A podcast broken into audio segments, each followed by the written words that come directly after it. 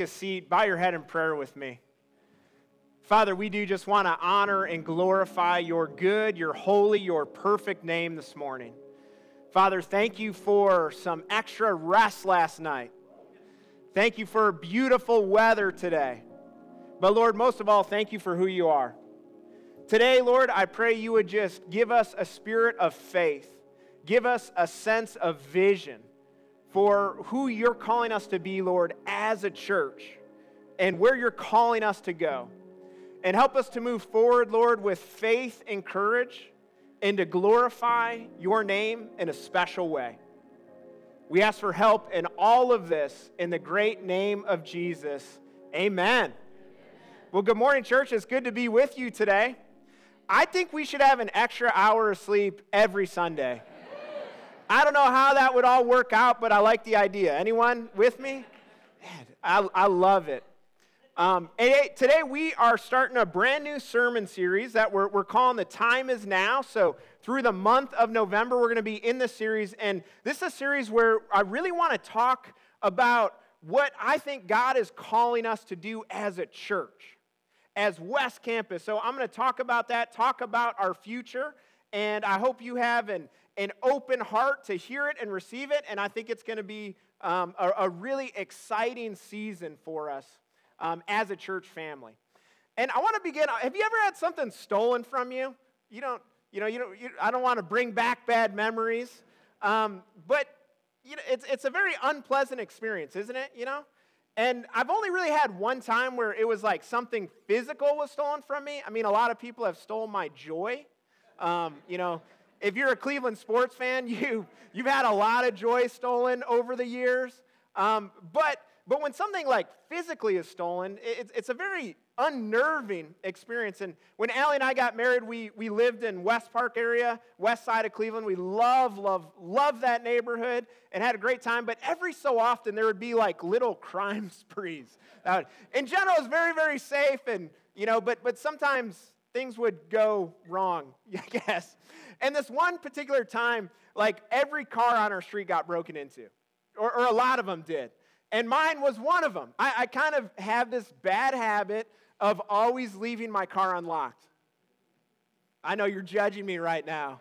Uh, that's, yeah, Bud, thank you for you being like, yes, I am judging you. Yeah. Um, and, and so I, I did that, and, and I could tell, when I woke up, I could tell everything had been rifled through. You know, every, every stone had been overturned. And I'll be honest with you, this was a stage in my life where if you looked at my car, you would have thought I lived out of it. It was a stage in my life. I'm past that, all right? Now, yeah, you guys know me too well. Um, but, uh, but I could tell they, they rifled through everything. Now, here's the thing you know, empty monster cans and dirty t shirts aren't really worth a lot of value.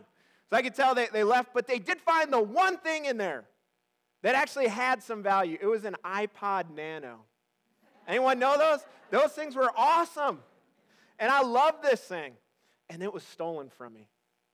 And uh, that's the end of the story. So I don't know. There's, there's no happy ending there. Um, but it was, but I, I, bought another one, you know, 50 bucks. I was out, but, but it worked out. But, you know, I think that there, there's actually a far greater thief in the world than people who might go through our cars and break into our cars and things like that. It, the, it's the thief of the tomorrow trap. I heard someone say it that way. It's, it's the thief that, that steals from it, but we actually invite it into our lives all the time. And this thief steals a lot more from us and things of a lot more value than iPod Nanos and things like that. And here's what it looks like. Here's what this thief looks like of the tomorrow chap. It's I'm going to start working out tomorrow. I'm going to start I'm going to start budgeting tomorrow. I'm going to I'm going to clean out the garage tomorrow. Does this, does this sound familiar? Anyone? You're, uh, y'all don't want to be honest this morning. That's okay. That's okay. We'll get there. Right? I'll, I'll go back to school tomorrow. I'll figure out this problem tomorrow. But, but what do we know happens? A lot of times, tomorrow doesn't come. And, and that, that reality, church, is, is constantly, whether we realize it or not, it, it's constantly stealing our potential. Because if you ever look back at seasons life and be like, wow, if I would have done it then, I would be so much better off today, right? And, and you realize the, the, the pain of regret, the pain of, of missing out on opportunity. And the reality is, is that all of us can fall into that so easily, and we can fall into that as a church too. And we can just kind of move forward, but, but never really take the steps that God has for us today. Because tomorrow's not guaranteed, right? Tomorrow's not guaranteed. We don't know what tomorrow holds. All God gives us is now. All God gives us is the moments that are before us. And so in this series, I want to talk about this idea that time is now. Turn to the person next to you, just say, The time is now. Yeah, the time is now. Doesn't it just flow off the tongue nicely, you know? The time is now. And I want to talk about just realizing uh, the opportunities that are before us, both personally and as a church, and moving forward. And I want to share a verse with you today. This is what we're going to, just one simple verse today. How long can the sermon be from one verse? Let's find out. Uh, First Chronicles chapter 12, verse 32. Now, this is a very obscure verse, and I heard someone point it out to me some time ago, and ever since they did, I was like, man, I love this verse. It's kind of been a theme in my heart and in my life. And just to give you the context, First Chronicles, if you've never read it, that's probably likely. It's not the easy and fun read. Um, it's a history of ancient Israel. And it's a story of all the different uh, kings and their dynasties and what went right and what went really bad.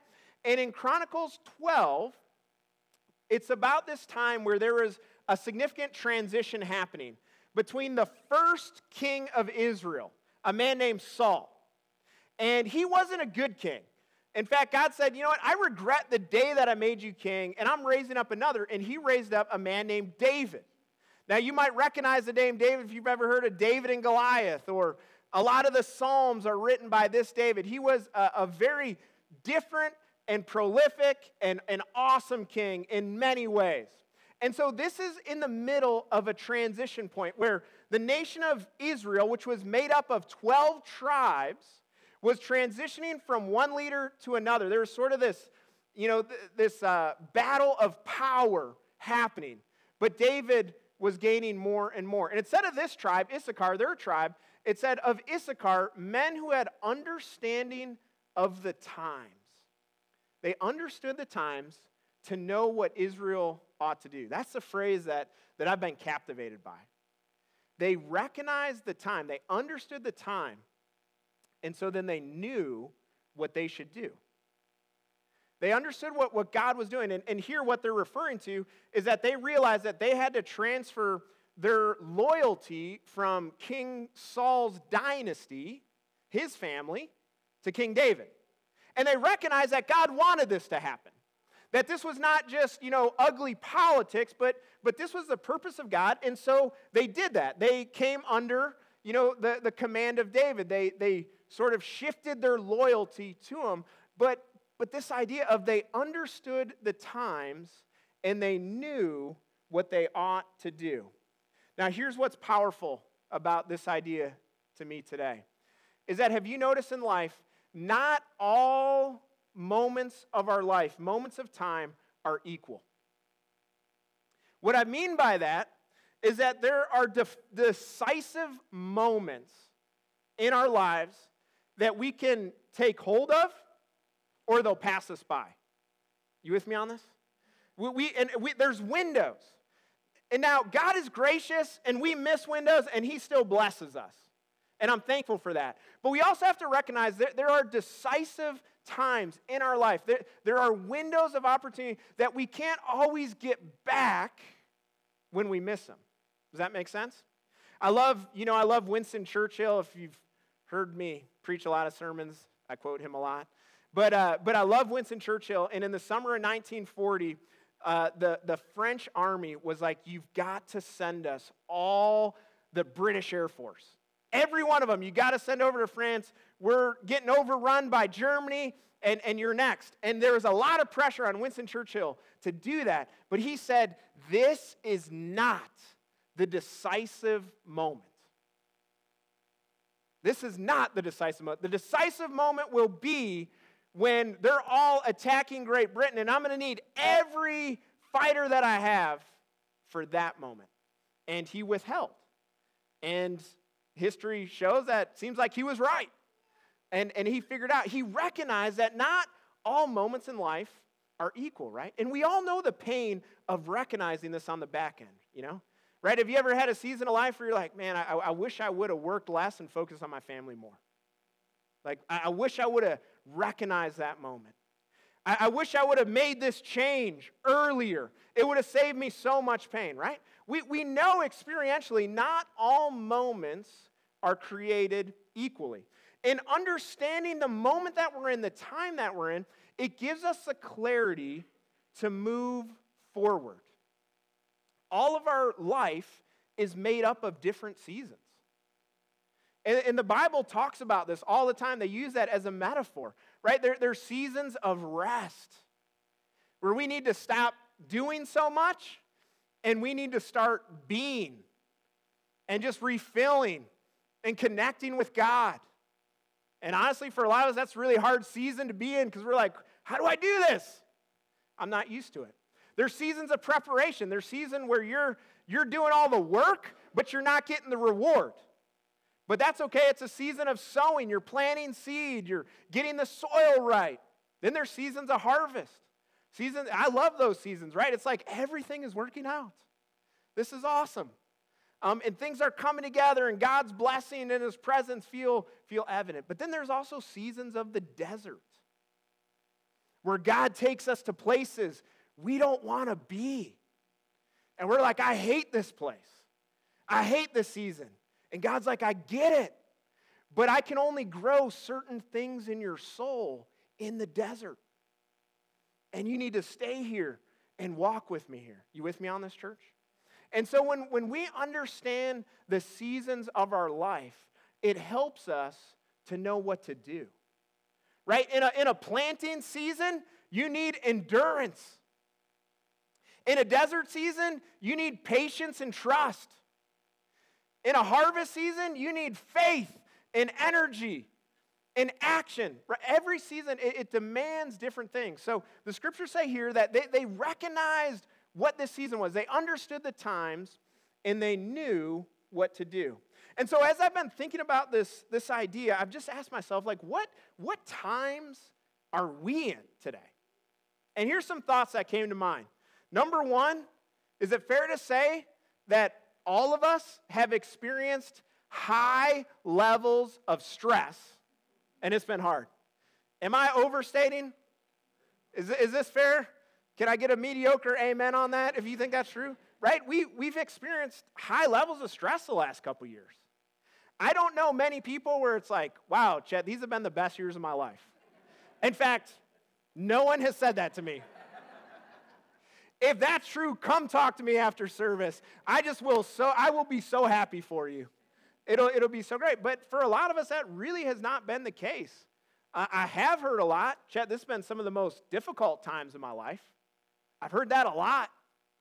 And, and part of it is because of the own, you know, personal stress that, that we've had to deal with, the own struggles and issues. But it's also because collectively, stress is not something that just stays in you, it moves through us like a system. There's a, a, some really interesting theories called Bowen family system theory. And that sounds really fancy, but, but the idea is just that stress gets transmitted through the family, through the system that you're part of. Right? So if, if one person is dealing with something, it can be very easy for that to transmit to everyone who's close to them, which I think seems to make a lot of sense to me, right? And so here we are in a time of life where a lot of us have been dealing with things, where collectively, as a people, as a nation, we've been dealing with things. And, and I think it's just, it's just surging through us. And we're not only carrying our own pain, But without realizing it, we might also be carrying the pain of others too. You with me on this? And we don't even realize it, but we feel it. And it's been, it's been hard. Here's what else jumps out to me about this time is that since COVID, most, as a church, you know, COVID was, was such a curveball as a church. For those who, who were here in, in the beginning of 2020, we were meeting in North Ridgeville, early elementary school, and we had just done a lot of work and effort to get there, and it was a big deal and a big transition. And then that, I think it was a Wednesday, I got a call from the building director, and he's like, hey, Chet, uh, you guys can't meet here Sunday. And I was like, say that one more time? you, you, you can't meet here. We're, we're closing everything down. And I was like, oh my gosh, what are we going to do? And, and, it, was, it was a curveball. And for every church, right, that, that season was a curveball. And, and I believe when you look at the collective church, not just Christ Church, but the collective church, as a church, we had to kind of step back in some ways, right? And, and, and over the last couple years, we, we've opened back up and there's been more, but, but there's still a, a lot where we're still kind of sometimes as churches in more of a defensive posture. Right? Many churches has less services, less groups, less ministry than they did a few years ago. And so you, there's this combination that I see where we see people in great pain, and the big C church kind of taking a step back. Does that make sense? Where, where it's like there, there's incredible spiritual hunger and there, there's incredible difficulty in life. And, and the people of God, you know, because we're through it too, we're not exempt from it. We're like kind of a little bit dizzy ourselves and in some ways have kind of been playing more defense in this world. Is that fair? And so when, when I think about that, I think we have people's levels of pain very high. And in some ways, the temptation as a church is to be in a more retreated posture, in a more defensive posture. Now, I will say a little side note to that is that I am so proud of how this church went through these, this season. And, and I think that, that as a church, man, I am inspired by your resilience, by your faith, by your service, by just your heart to keep figuring it out, to keep adjusting, to, to keep being patient, to keep moving. And, and I really believe that, like, as a church, like, you were a sword that was on, you know, the furnace, but you didn't melt you just became more tempered. You became a better, isn't that a great imagery? I love that, you know? I know. And that's like a guy image, but just go with me on it. You, you became a more deadly weapon in God's hand. And, church, I am so thankful that through this season, man, God has blessed our church in a special way. And, and I don't take that for granted. And, and I want to recognize that. And, and here's what I'm getting at today I believe our world needs a church more than ever. It always needs a church. It always. But there is an opportunity before us to reach people and help connect them to Jesus. You know one of the, the, the, most incredible blessings that we can fail to realize during these last couple years is people are spiritually hungry, right? We know that the world is going to fail us. We know the world is out of our control. We, we know that, that we can't rely on people to get it right. We know we need something infinitely beyond us. We need a God that loves us. We need a God that is for us. And we have that. But we need, church, we need to help bring that to the world around us. So here's what I want to say today. And I hope you receive it. Let's understand the times. What should we do? Here's what I think we should do. We, as the people of God, we need to get off of defense and into offense. We need to get off of defense and we need to get and have an offensive heart in mind. Not offensive, but off. You know, there, there's a big difference on the accent there. Um, we, we need to be on offense. We need to, we need to be saying, how can we move the kingdom of God forward. People want it, people are longing for it. People realize, yeah, a lot of the things that, that I thought were gonna, were gonna be my rock aren't my rock. But yet we can help them see Jesus Christ is our rock. And here's what I believe about the people of God. Here's what I believe about the church. The church is always better when it's on offense. The church is always better when, when we're not sitting here and, and we're saying, how can we, how can we make each other happy? And how can we get, you know, a little nicer coffee that tastes good? And, and how can we don't do all that? But I think the church is at its best when we're like, how can we reach people who are far from God? How can we reach a world that's hungry to know God? How can we love people more? How can we serve them? How can we invite them into a relationship? How can we grow ourselves? Church, that's when we're at our best. When we are on offense. I love, you know, I love Ulysses S. Grant too. Winston Churchill, Ulysses S. Grant. These are people I love. And, uh, and Ulysses S. Grant, when he became the, the general of uh, most of the Union Army, there was a, uh, all the other generals were afraid of Robert E. Lee. He was the commander of the Army of, of Virginia, and all of the, the other northern generals were always afraid to engage with him because he was such a, a great strategic mind. And Lincoln, the president, would get really frustrated with this because none of these people would engage. And so finally, Grant said, he said, I don't care what Lee is doing to his team. I don't care what Lee is doing. Stop worrying about what Lee is doing. I want Lee to worry about what we're doing. And he moved from a defensive mind to an offensive mind. Again, not offensive, but an offense mind.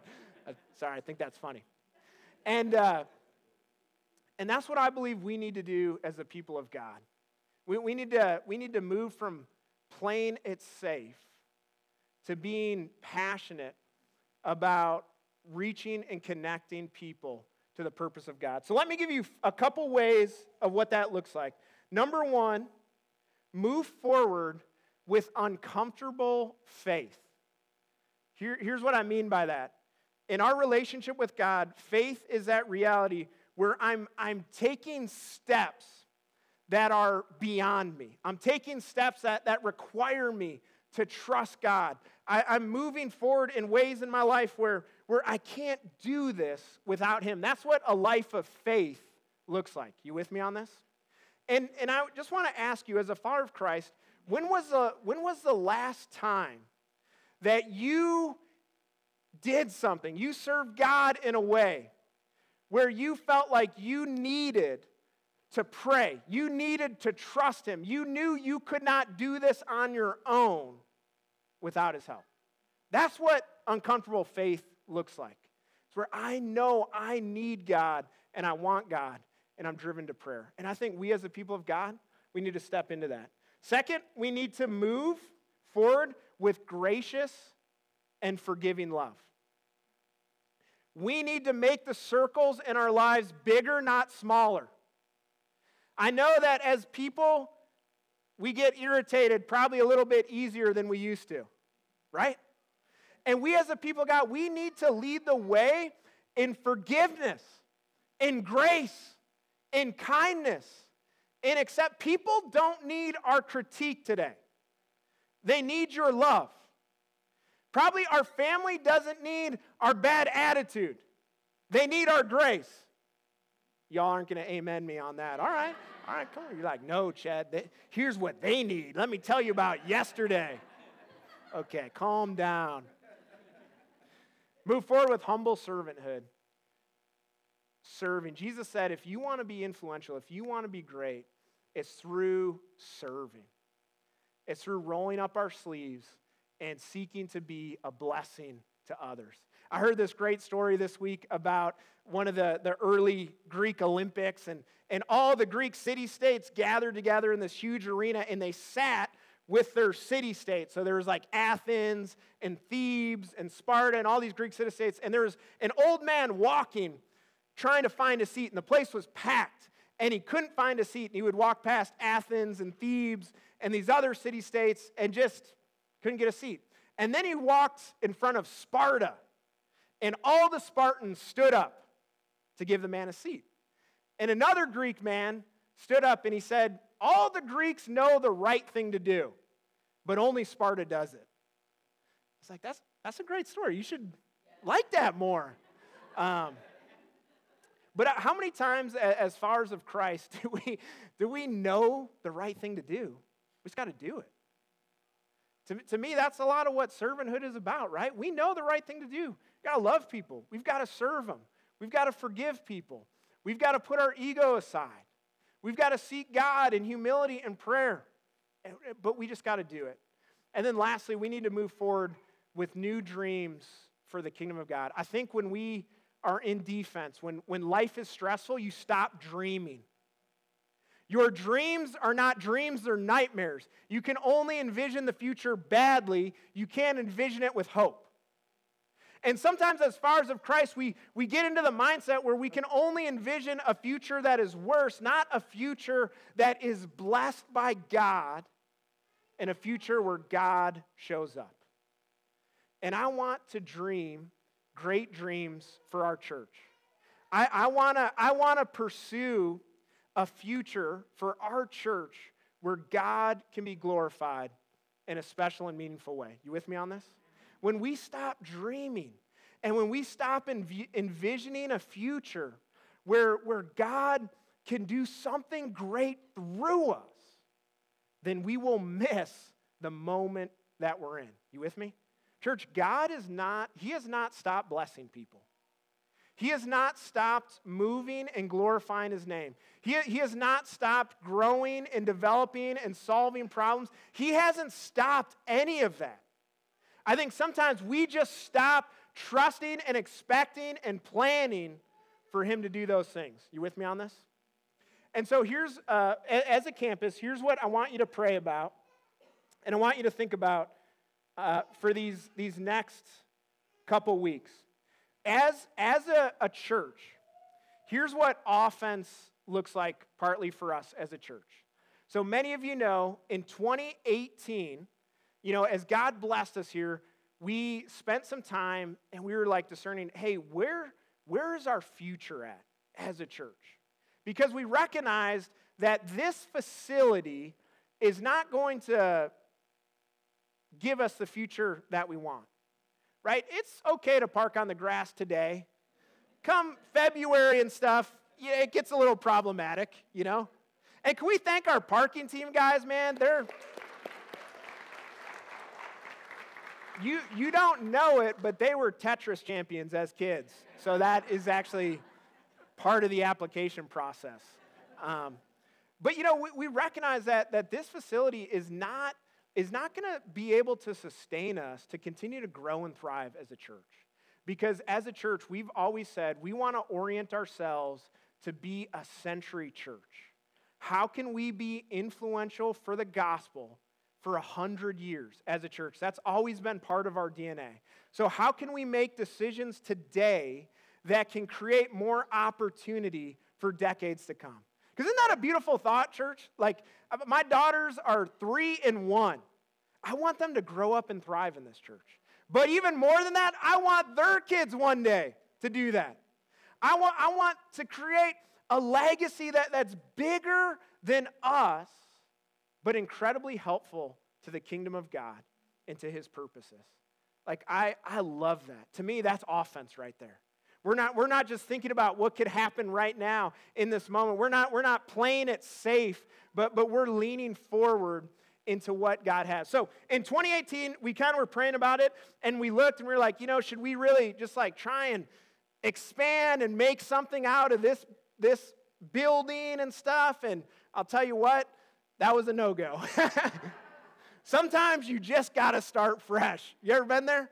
Um, and our, our, the architect, they tried to kind of figure it out. And they're like, well, we could do this. And we're like, well, that just, and the, and the investment and, and the money and the end result just did not seem a good and wise use of our time and money as a church. So we began to think, all right, what, what else does God have for us? And there was, we were looking at different properties and different places. And one day we were out with a realtor and we were just kind of looking everywhere, and nothing, nothing looked viable or helpful. And we're like, oh man, God, I don't know, what do we do? We're like, you got, you got anything else? Like, no, not really. There's like, and then all of a sudden, this is literally at the end of the day, he's like, you know what? I do own some property like three miles from here.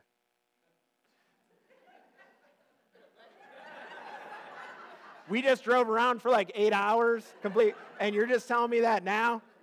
Um, so after I yelled at him for a little bit, uh, he, you know, and he's like, Yeah, sorry, man, I just totally forgot.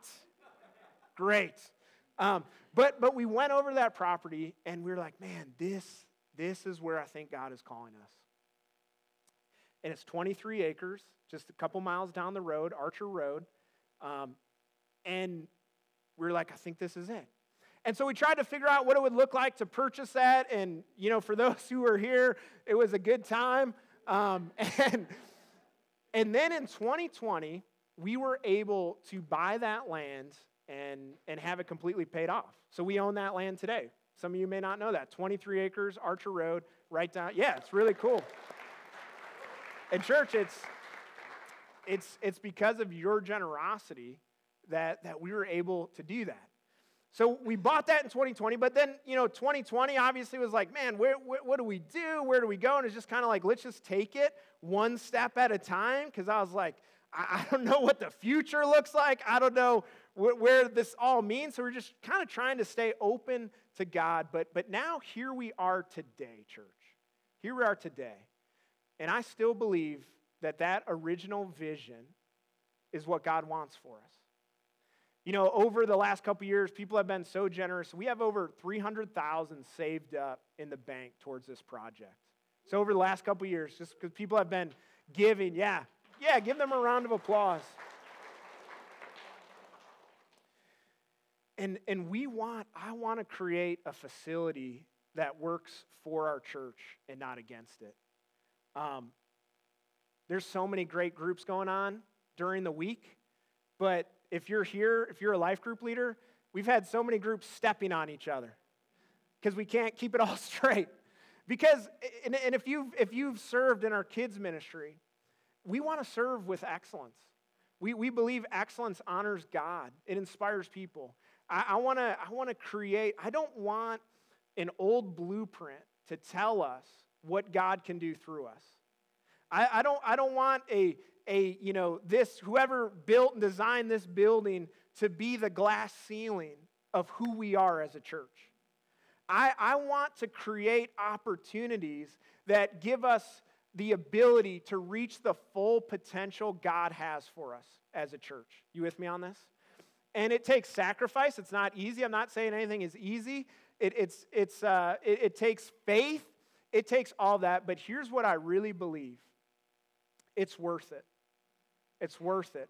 And it, and it will grow us, not just in our ability to reach more people, but it will grow us in our ability to walk faithfully and boldly with God.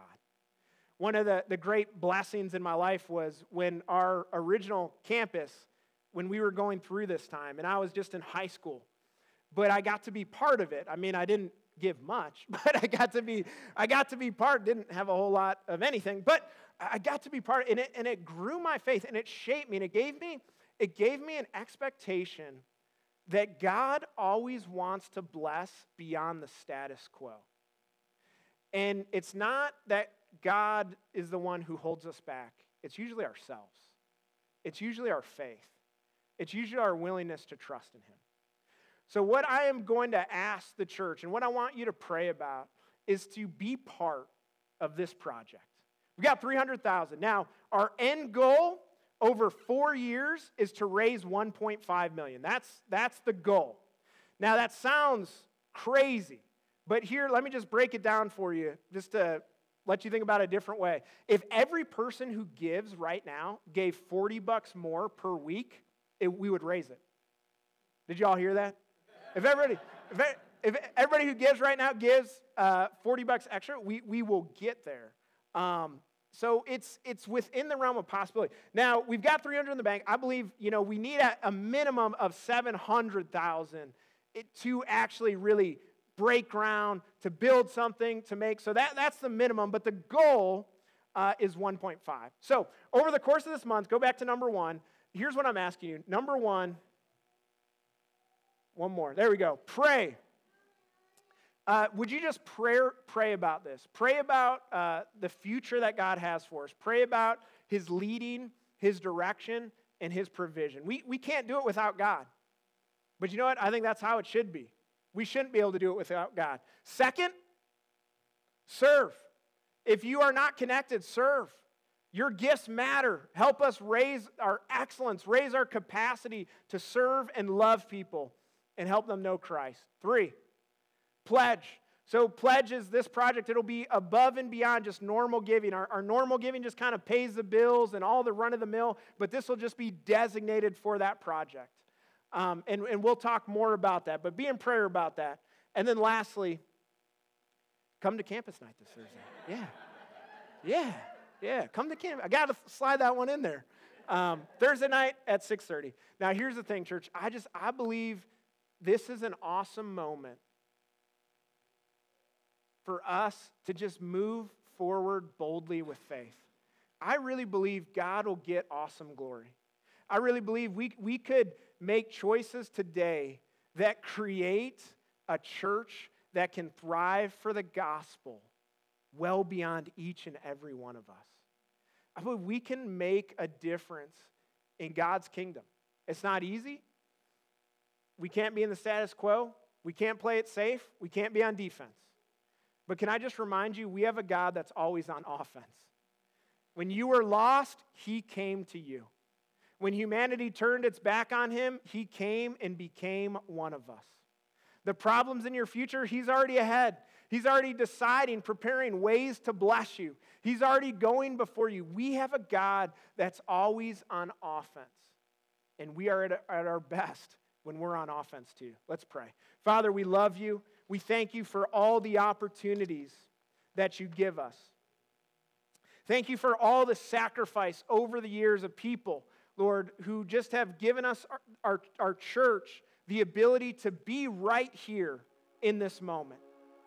Thank you, Lord, for, for all the people that during the challenges of these last couple years, they followed you.